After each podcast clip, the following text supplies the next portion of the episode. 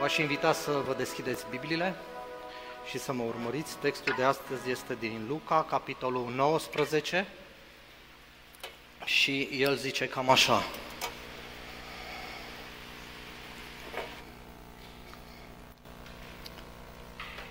Când s-a apropiat de Betfage, de Betania, înspre muntele numit al măzlinilor, Iisus a trimis pe doi din ucenicii săi și le-a zis, Duceți-vă în satul dinaintea voastră. Când veți intra în el, veți găsi un măgăruș legat pe care n-a încălecat nimeni niciodată.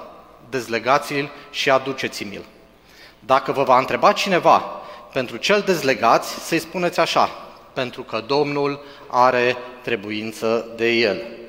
Cei ce fusese retrimiși s-au dus și au găsit așa cum le spusese Isus. Pe când dezlegau măgărușul, stăpânii lui le-au zis, pentru ce dezlegați măgărușul? Ei au răspuns, Domnul are trebuință de el și au adus măgărușul la Isus. Apoi și-au aruncat hainele pe el și au așezat pe Isus călare deasupra. Pe când mergea Isus, oamenii și așterneau hainele pe drum. Și când s-a apropiat de Ierusalim, spre coborâșul muntelui Măzlinilor, toată mulțimea ucenicilor, plină de bucurie, a început să laude pe Dumnezeu cu glas tare pentru toate minunile pe care le văzuseră. Ei ziceau, binecuvântat este împăratul care vine în numele Domnului, pace în cer și slavă în locurile prea înalte. Unii farisei din orod au zis lui Isus, învățătorule, ceartă-ți ucenicii. Și el a răspuns, vă spun că dacă vor tăcea ei, pietrele vor striga. Când s-a apropiat de cetate și a văzut-o, Iisus a plâns pentru ea și a zis, dacă ai fi cunoscut și tu măcar în această zi lucrurile care puteau să-ți dea pace, dar acum ele sunt ascunse de ochii tăi. Vor veni peste tine zile când vrăjmașii tăi te vor înconjura cu șanțuri și te vor împresura și te vor strânge din toate părțile. Te vor face una cu pământul pe tine și pe copiii tăi din mijlocul tău și nu vor lăsa în tine piatră pe piatră, pentru că n-ai cunoscut vremea când ai fost cercetată. Amin. V-aș invita să ne ridicăm în picioare și împreună să ne rugăm. Doamne, îți mulțumesc pentru cuvântul Tău. Îți mulțumesc că acest cuvânt al Tău și astăzi e la fel de actual și relevant ca întotdeauna. Doamne, îți mulțumesc pentru această mare sărbătoare a florilor care o putem petrece împreună. Putem să comemorăm faptele care au avut loc acum aproape 2000 de ani. Doamne, putem să ne uităm la Tine și să învățăm. Îți mulțumesc, Doamne, pentru toată această mare scrisoare de dragoste, care e cuvântul Tău inspirat, care ne-ai lăsat-o nouă să ne fie de povoț, povață, Doamne, și de învățăminte. Doamne, te rog să binecuvântezi cuvântul Tău, să binecuvântezi adunarea noastră de astăzi. În numele Lui Isus m-am rugat. Amin. Puteți lua loc?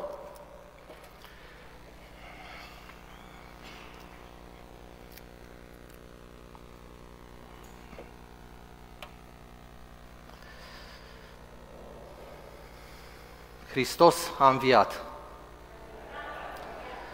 Astăzi este Paștele la mare parte din creștinătate, iar noi cei care venim din, cu rădăcini din rit bizantim, o să avem Paștele peste o săptămână. Dar și ei și noi sărbătorim în fiecare zi Paștele. Pentru că nimic nu e mai actual, nimic nu e mai relevant de fapt, decât faptul că Hristos e viu. Hristos a înviat adevărat că a înviat Hristos. Sărbătorim florile și aș vrea să vă zic la mulți ani tuturor celor care purtați acest nume. La mulți ani și Dumnezeu să vă binecuvânteze mai mult decât vă puteți dori sau închipui voi vreodată. Sărbătoarea asta a florilor e prima din săptămâna patimilor. E o săptămână care începe cu intrarea lui Hristos în Ierusalim, pe un măgăruș, însoțit de apostol și de mulțime care dădea buluc, în aclamații și strigăte de Osana și se sfârșește câteva zile mai târziu pe cruce, apoi într-un mormânt gol, cu un Hristos înviat care să arată ucenicilor. Hristos a înviat. luni, prima zi a săptămânii patimilor. E ziua în care evangeliștii ne consemnează faptul că Hristos a blestemat smochinul. E ziua în care Hristos le zice ucenicilor că lucruri mai mari ca acestea vor putea face și vor vedea. Trebuie doar să creadă. E urmată de ziua de marți, o zi în care Hristos se duce în templu și ține o lungă predică din care avem o grămadă de învățăminte de luat. El vorbește despre a-i da cezarului ce e al cezarului, de a-i da lui Dumnezeu ce este al lui Dumnezeu, absolut normal într-un templu. El ne învață că să-L iubim pe Dumnezeu cu toată inima noastră, cu toată puterea noastră, este cea mai mare poruncă. Să-L iubești pe Dumnezeu cu toată puterea ta. În tot în acea zi de marți, Hristos anticipează distrugerea templului și tot ce a urmat după aceea. Urmată această zi de marți, în săptămâna patimilor, de miercuri. O zi la fel de importantă, o zi în care în casa unui fost lepros, Simon, din uh, Betania, Hristos își primește ungerea, care era foarte despracticată la mormântare în perioada aia. O femeie vine și dintr-un vas de alabastru toarnă pe el un parfum. Unii sunt supărați că de ce cheltuie bani așa. E ziua în care în Iuda se adâncește gândul vânzării. Urmată de această zi de miercuri, în care ni se spune că oriunde se va predica Evanghelia, acea femeie va fi pomenită pentru fapta ei, pentru dragostea ei. Această zi este urmată de o zi fantastică, ziua de joi. Cina cea de taină. Tot timpul m-am întrebat de ce cina aceasta este numită cea de taină. Pentru că mie mi se pare că lucrurile Hristos le-a făcut extraordinar de clar.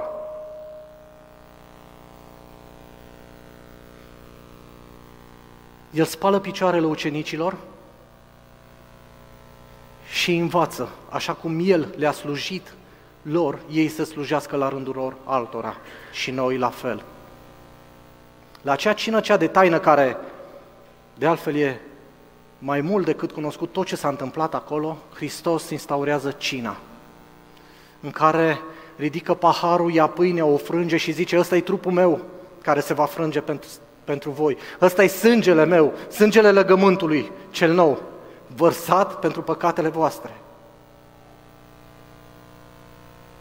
Și tot atunci, la cina cea de taină, cel care l-a trădat moaie bucata de pâine odată cu el.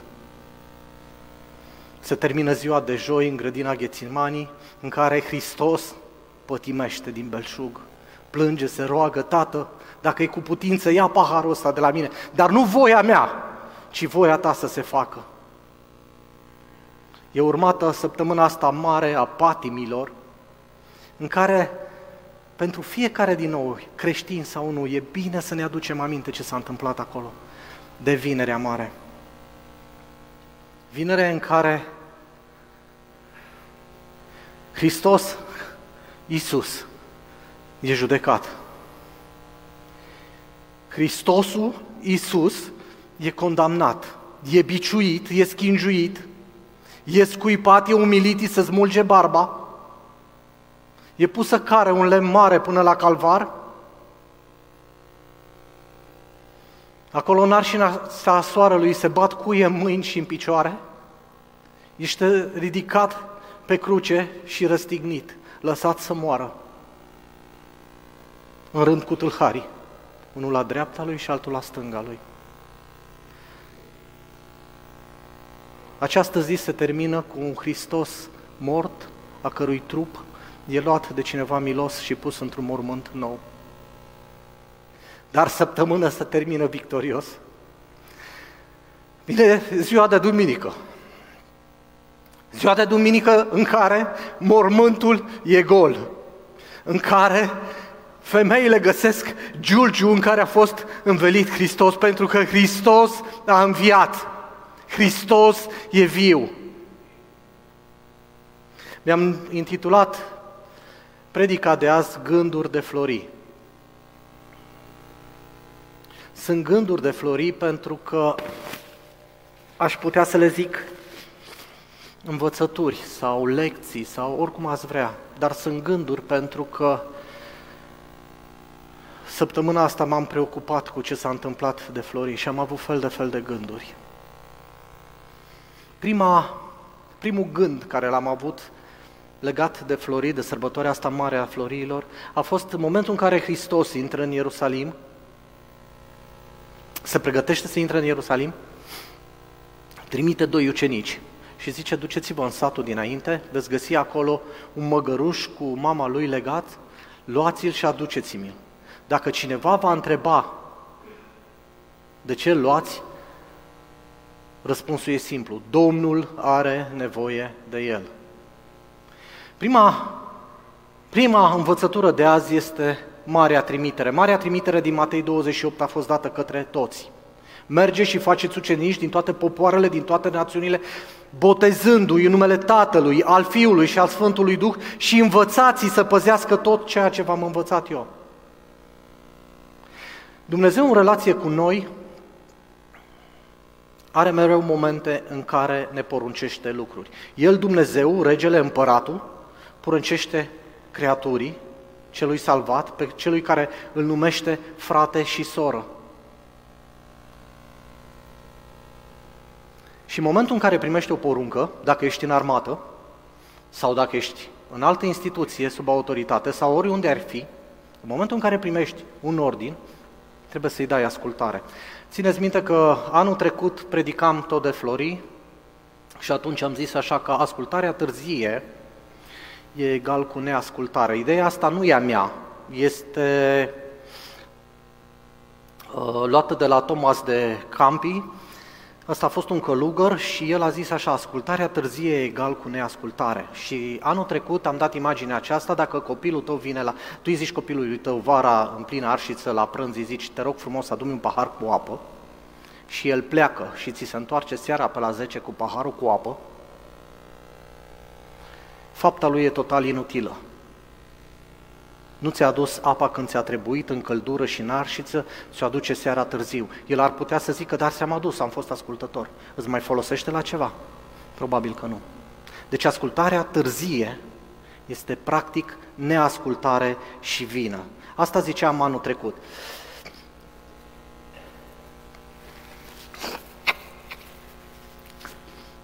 Se duc ucenicii să ia măgărușul. M-am gândit așa, dacă pe mine m-ar trimite cineva, du-te în parcare, vezi că e un BMW negru cu numărul R, du-te și al pentru că am nevoie de el. Mai cum aș reacționa? Măgărușul pe vremea aceea era BMW-ul lor, era bicicleta lor, era trotineta lor, habar n-am ce, și mai era și nou nouț nefolosit. Și Iisus zice, du-te în satul dinainte, vezi că îl găsești acolo parcat, ia și dacă vine proprietarul la tine, zi pentru că Domnul are nevoie, am venit să le iau. Sună ciudat și anormal pentru noi oamenii. Eu nu m-aș duce acum în parcare la Coresi, mi-ar fi foarte greu. Dar Dumnezeu de multe ori ne încearcă dându-ne astfel de comenzi, de porunci. Vă aduceți aminte de predica de duminica trecută în care Adi ne vorbea de Gedeon. Gedeon războinic puternic, care stătea ascuns în teasc și bătea grâu. M-am întrebat cu Adi săptămâna asta cam cum arătau teascurile pe vremea aia de la avut loc în teascul ăla și cu grâu să-l mai și vânturi acolo. Războinic puternic. S-a uitat în spate, în stânga, în dreapta și a zis, cine? Eu sunt războinic puternic, eu care mă ascund aici ca un laș de Madian? Și am învățat duminica trecută că Dumnezeu nu te trimite niciodată să faci lucruri care nu-ți stau în putere. Te trimite în puterea ta. Tot timpul Dumnezeu te trimite în puterea ta. A trimis doi ucenici. Niciuna din cele patru evanghelii, care toate alocă aproape o treime din uh, carte pentru evenimentul și săptămâna asta mare, Nici una din ele nu zice numele ucenicilor. Nu știm cine a fost, Andrei, Toma, Matei, habar n-am cine, Ioan, ăia doi. Pentru că m-am gândit săptămâna asta că nu e așa importantă persoana cât sunt de importante persoanele. Dumnezeu dă porunca și noi trebuie să fim ascultători. Cei doi sunt anonimi, cei doi pleacă și m-am gândit la ei, se duc să fac o chestie așa total anormală, dar ei aveau un pic de experiență înainte. Dacă ne uităm un pic mai înainte, o să vedem că în uh, Marcu 6 cu 7, de exemplu, Iisus îi trimite doi câte doi și le zice, vă dau putere, mergeți, dezlegați, eliberați, dezrobiți. Ei aveau cumva o practică și un antrenament în a-L asculta pe Hristos. Și în momentul în care le, zic, le zice să meargă să elibereze măgărușul și să-l aducă, o fac, pentru că aveau deja exercițiu.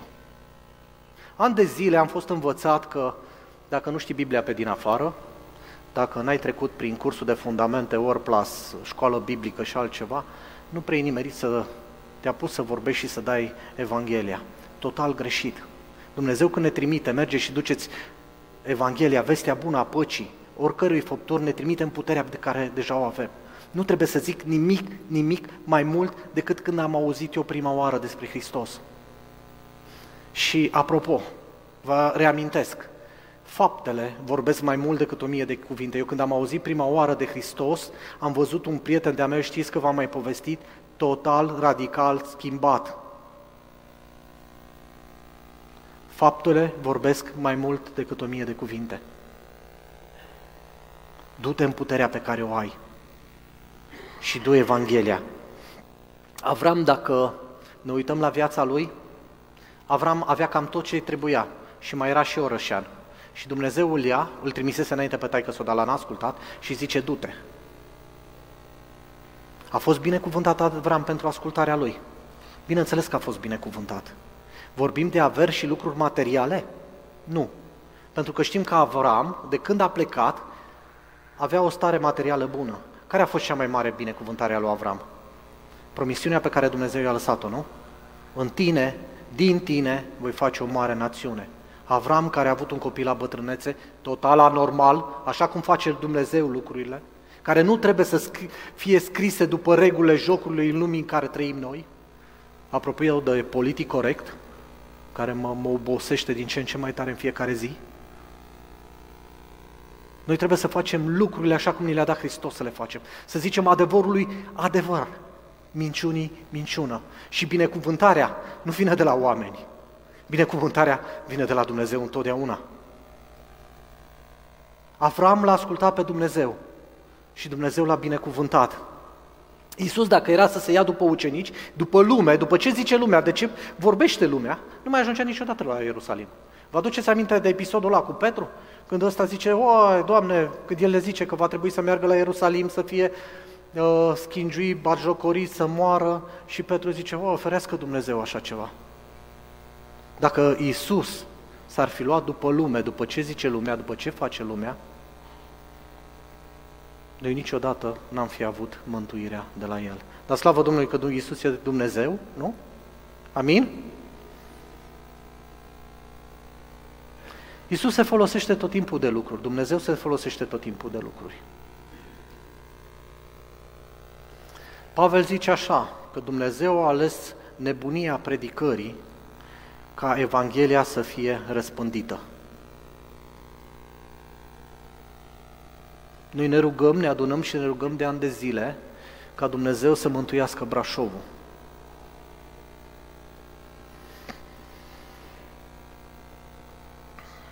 Cum să-L mântuiască dacă ei n-aud vestea bună? Cum să audă vestea bună dacă noi nu suntem trimiși? Suntem trimiși la Brașov. Suntem întâmplători în Brașov. Astea sunt numai întrebări retorice, nu trebuie să-mi răspundeți mie, răspundeți-vă dumneavoastră. Câți din colegii dumneavoastră de muncă au auzit Evanghelia în ultima săptămână? Câți din vecinii dumneavoastră de bloc au auzit Evanghelia în ultima săptămână? Nu vreau să mă gândesc chiar la procente că devin deprimant la câți creștini sunt practicanți în Brașov. Azi mi-a fost greu să găsesc un taxiu pentru că noi, ca și națiune drept credincioasă, mergem de câteva ori pe an la biserică. Mergem de Florid, de Paști, de Crăciun, la mormântări, botezuri și cununii. Și în rest, în rest, Dumnezeu cu mila. Azi au mers mulți la biserică pentru florii, cu flori în mână care nu vreau să intru în amănunte ce simbolizează, că nu au legătură cu rămurelele rupte și aruncate în fața lui Hristos, ci au legătură cu o sărbătoare romană, care bineînțeles că au asociat-o foarte repede, sărbătoarea florii.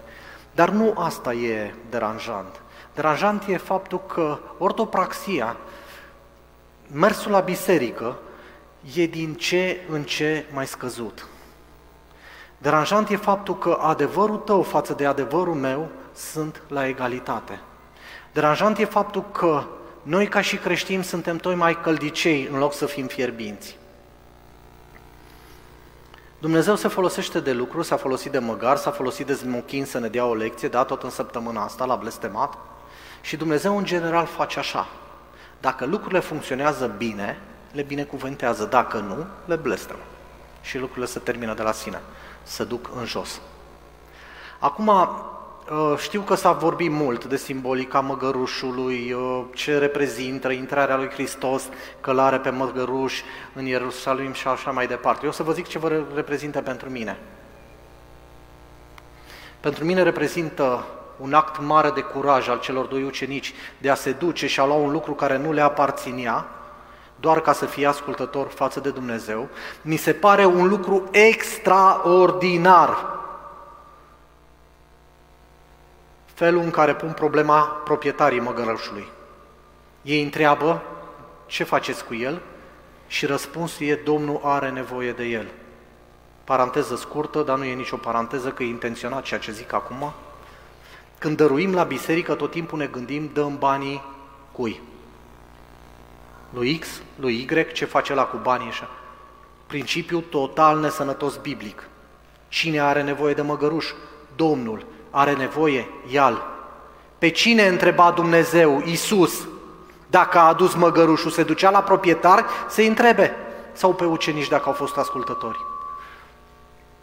Treaba noastră e să dăm, nu la biserică niciodată, nu dați colecta la biserică, dați colecta în colectă lui Dumnezeu. Tot timpul îi dați lui Dumnezeu. Cine adună banii ăia și administrează, au responsabilitatea lor înaintea lui Dumnezeu ce au făcut cu banii. Fiecare avem nivelele noastre, să fie clar. Niciodată nu dau la colectă bisericii sau prezbiterilor sau administrației bisericii sau instituții, niciodată. Întotdeauna dau banii lui Dumnezeu, de ce? Pentru că așa mi-a poruncit și pentru că am și o promisiune să-L pun la încercare, să văd cum urmează lucrurile și totdeauna responsabilitatea a banilor cheltuiți a altora, nu a mea. Bineînțeles că ăsta nu e un subiect ușor și e chiar delicat și sensibil, dar Hristos l-a abordat de fiecare dată. Banii a vorbit cel mai mult de bani din toată predicarea lui. Așa că o să vorbesc și eu. Măgarul, ăla, putea Dumnezeu să facă lucrurile altfel? Pentru că suntem la ascultare. Bineînțeles că putea să le facă altfel. E simplu să le face altfel. Dumnezeu a creat din nimic pâine, pești și le-a dat a hrănit 5.000 de oameni, peste 5.000 de oameni. Dumnezeu din nimic și-a plătit taxa la templu. L-a trimis pe unul din ucenici, a zis, du-te, pescuiește. Gândiți-vă și acolo ce mod de credință. Bă, du-te, aruncă-ți undița în apă, o să scoți un pește, în gura lui găsești bani ca să-ți plătești pentru tine și pentru mine taxa la templu.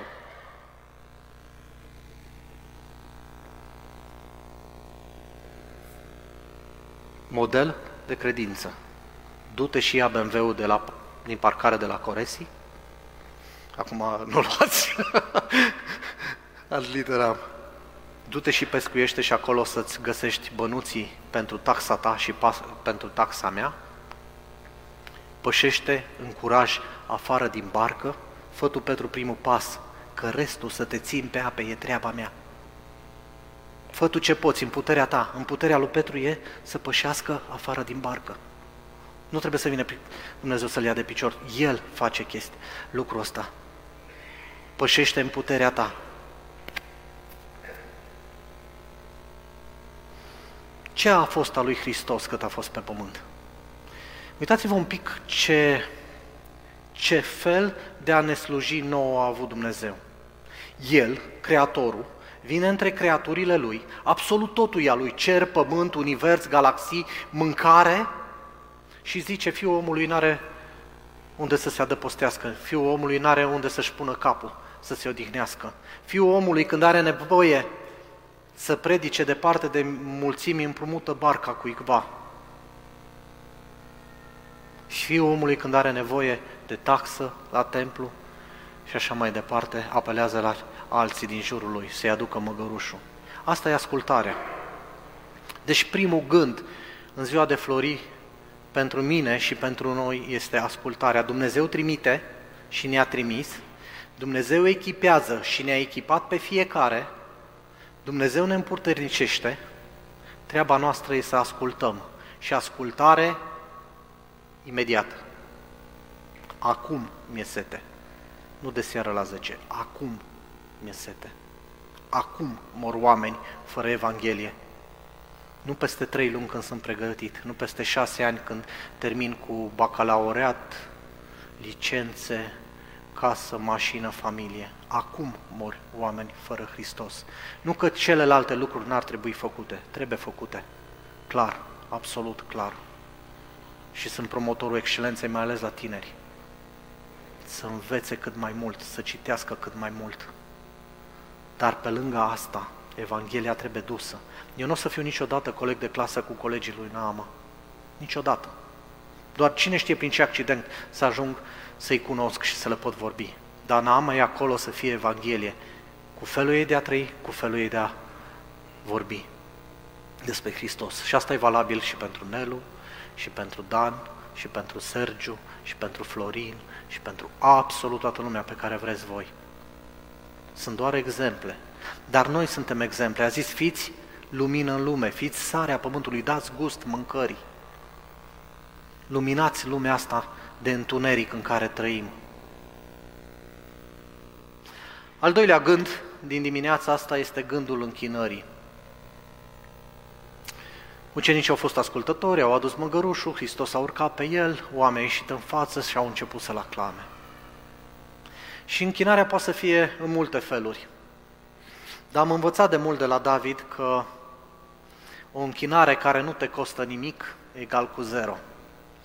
Oamenii ăștia care au ieșit înaintea lui Hristos și au rupt crengi din copaci, ori fi, orice ar fi fost ei, palmieri, fenicul sau mai știu eu ce ar fi fost acolo și le-au aruncat jos, păi nu i-a costat mare lucru.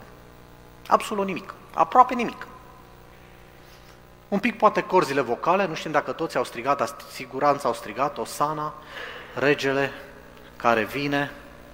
De ce au făcut lucrul ăsta? Pentru că închinarea se poate manifesta în două lucruri, în feluri.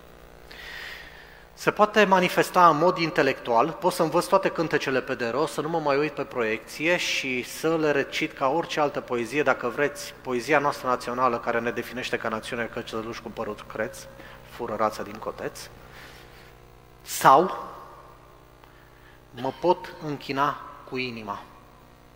Să știu și versurile, să le știe mintea mea, dar să le știe și inima mea. Ce s-a întâmplat atunci, de fapt? Au fost două categorii. Unii au aruncat crengi, alții și-au aruncat hainele pe care, bineînțeles, că le-au recuperat după aia și au mers și mai departe. Cinci zile mai târziu, i-au luat și haina de pe el, de pe Hristos. Pentru că în mintea lor, în chineala lor era cu minte. Ăsta e fiul lui David care vine să se urce pe tronul lui Israel. Nu înțelesese nimic în inima lor. Singurul lucru care l-au priceput e că Israelul va avea un nou împărat acum și aici și va alunga pe romani și toată povestea asta.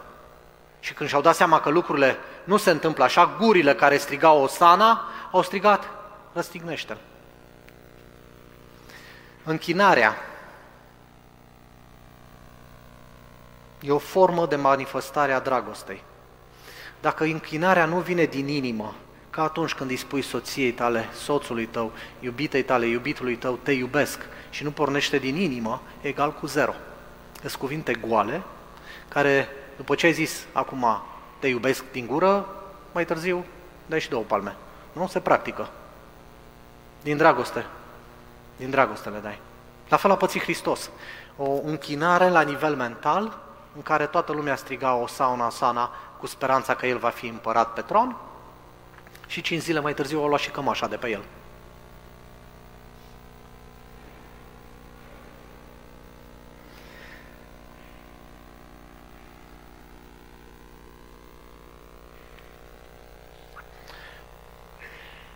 Punctul al treilea la închinare, mă gândeam acum dacă să zic sau nu.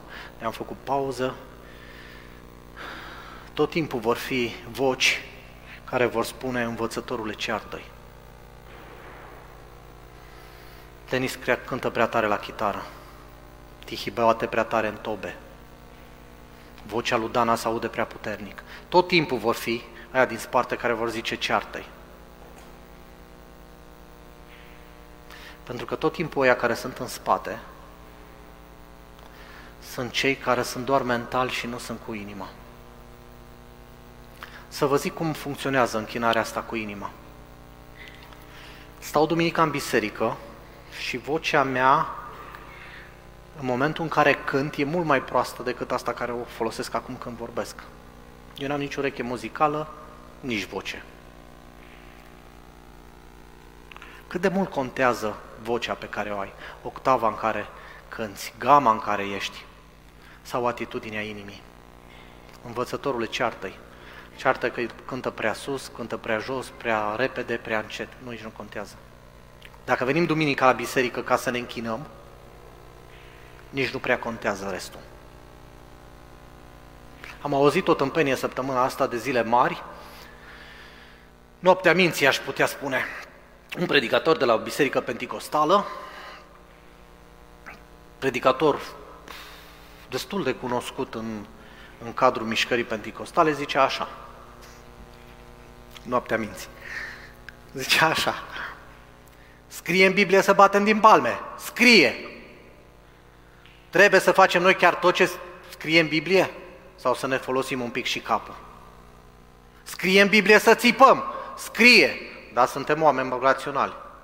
Ne folosim limita bunului simț. Concluzia la toată povestea lui era așa, că în ciuda faptului că în Biblie scrie, bateți din palme toate popoarele, strigați de bucurie înaintea mielului, lăudați-L pe Dumnezeu, le poți face, dar poți bate din palme în inima ta, poți striga în gând.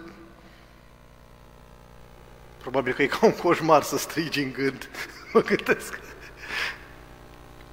Dar să nu faci niciodată cu Uh, gura și cu palmele tale pentru că e un pic lipsit de decență și de bun simț și poți și ofensa pe cei din jur.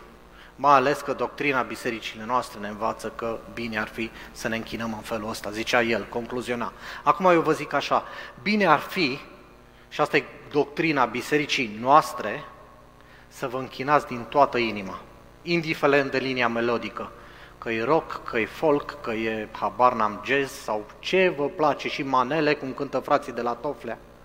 Atâta timp cât vine din inimă, e perfect. E perfect. Amin? Amin.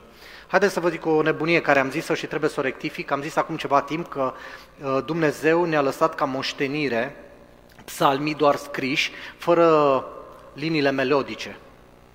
E o tâmpenie ce am zis-o, nu e așa. Biblia la evrei, psalmii evreiești, se cântă, nu se citesc cum le citim noi. Iau și notă și literă. Și dacă vreți să știți cum se cântă psalmii evreiești, îi găsiți pe YouTube și o să vedeți că e o foarte, foarte mare asemănătare, de, uh, asemare, asemănare în felul în care cântă, se cântă în bisericile bizantine. Asta e doar o paranteză și vreau să fac o rectificare. Dumnezeu ne-a lăsat și una și alta moștenire. Și textul scris, care e extraordinar de important. Și cel melodic, care e secundar. Bun, deci închinarea vine în urma ascultării. Și de câte ori ascultăm și ne închinăm, Povestea mă duce mai departe la templu. Hristos intră în templu și zice așa. Uh, Iov 35, 6 cu 7, sar de la una la alta, uh, zic, uh, Hristos cercetează templul tău și zice așa în Iov. Dacă păcătuiești, ce rău îi faci lui? Și dacă păcatele ți se mulțesc, ce îi faci lui? Dacă ești drept, ce îi dai lui? Ce primește el din mâna ta? Concluzie. Ce are de câștigat Dumnezeu din felul tău de a fi ca om? Dacă păcătuiești, cu ce îl influențează pe Dumnezeu sau cu ce îl afectează? Dacă ești un om drept, moral, cu ce îl afectează sau îl influențează pe Dumnezeu? Și ce îi dăruiești lui? Absolut nimic. Nici într-un caz, nici în altul. Ce e important în povestea asta este că Hristos, când a venit și a intrat în templu, știți că templul ăsta de pe vremea lui Ieremia era gol. Dumnezeu a zis pe vremea lui Ieremia, eu am plecat de aici, e gol.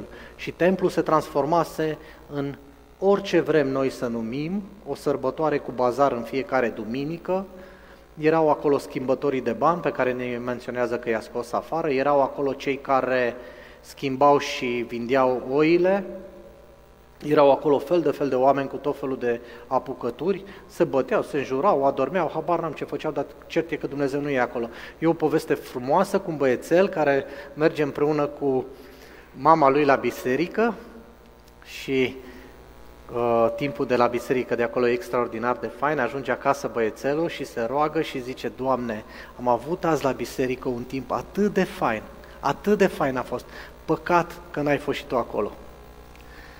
Ceva de genul ăsta se întâmpla și se întâmplă de multe ori în bisericile noastre. Suntem noi acolo, avem timpuri foarte bune, ne simțim bine, facem business, facem socializare, facem orice vrem noi să facem, dar de foarte multe ori Dumnezeu nu e acolo. Dumnezeu, Hristos, a venit și a curățat templul, i-a dat afară pe schimbătorii de bani. Dumnezeu când te întâlnește pe tine, vine și face curățenie în casa ta. Îți scoate lucrurile afară. O să-mi ziceți, bine, Sergiu, am văzut mulți oameni în 30 de ani de creștinism în Centrul Creștin Brașov, oameni care au trecut prin biserică, oameni care au fost vindecați, oameni care au, au avut viața schimbată și au predat viața lui Isus și acum sunt pe nicăieri și trăiesc în lume, bine, mersi, sau au ajuns direct în iad vindecați, bine, mersi. Ce se întâmplă cu ei?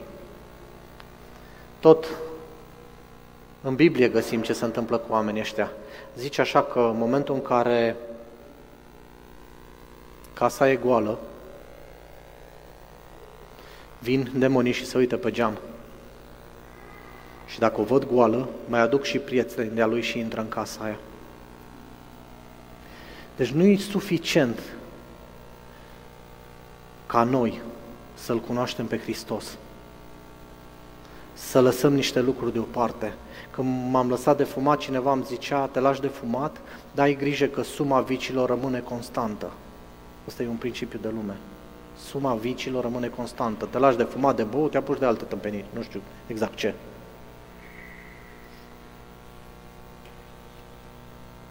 Nu e suficient să renunți la ele. Casa aia trebuie umplută cu ceva cu ce o poți umple în afară de Hristos, astfel încât demonii să nu intre în ea. O să-mi ziceți că bat câmpii și s-ar putea să fie așa, s-ar putea să nu fie așa. Haideți să ne uităm împreună în Luca 4 și zice așa.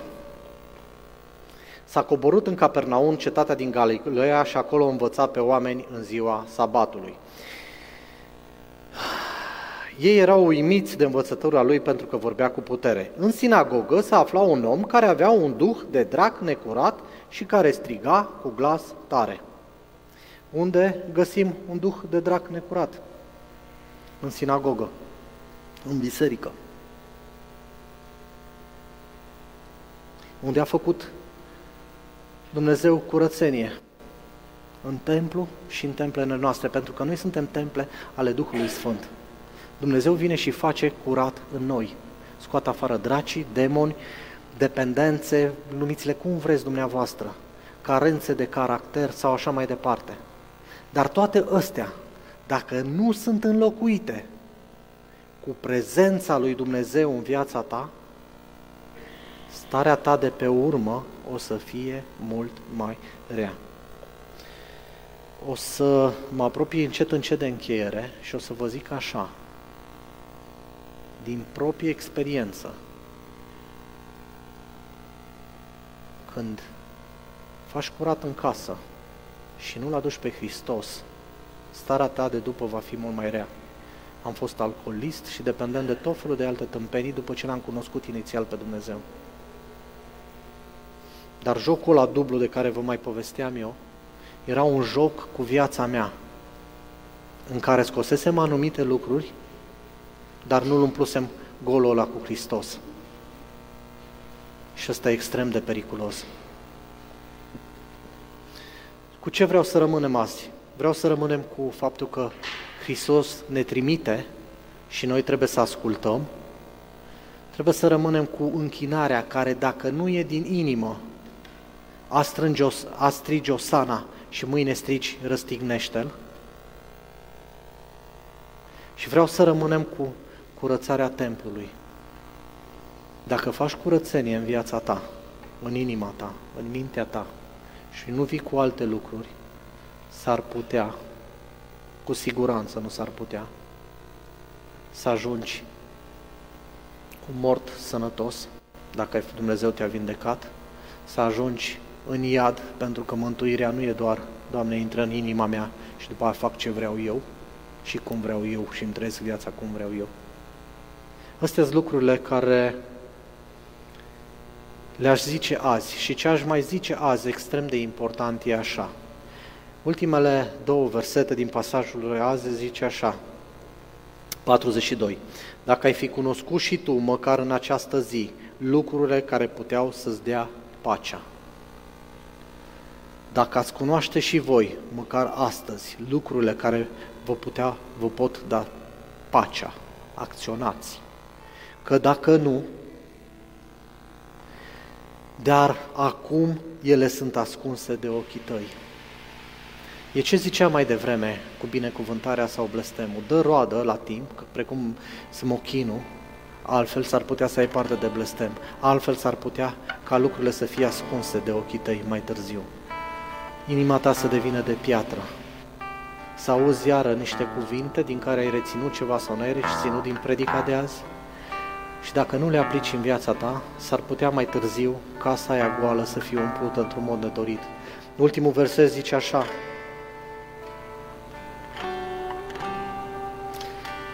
de fapt, ultima parte din versetul 44. N-ai cunoscut vremea când ai fost cercetată. Templul al lui Dumnezeu.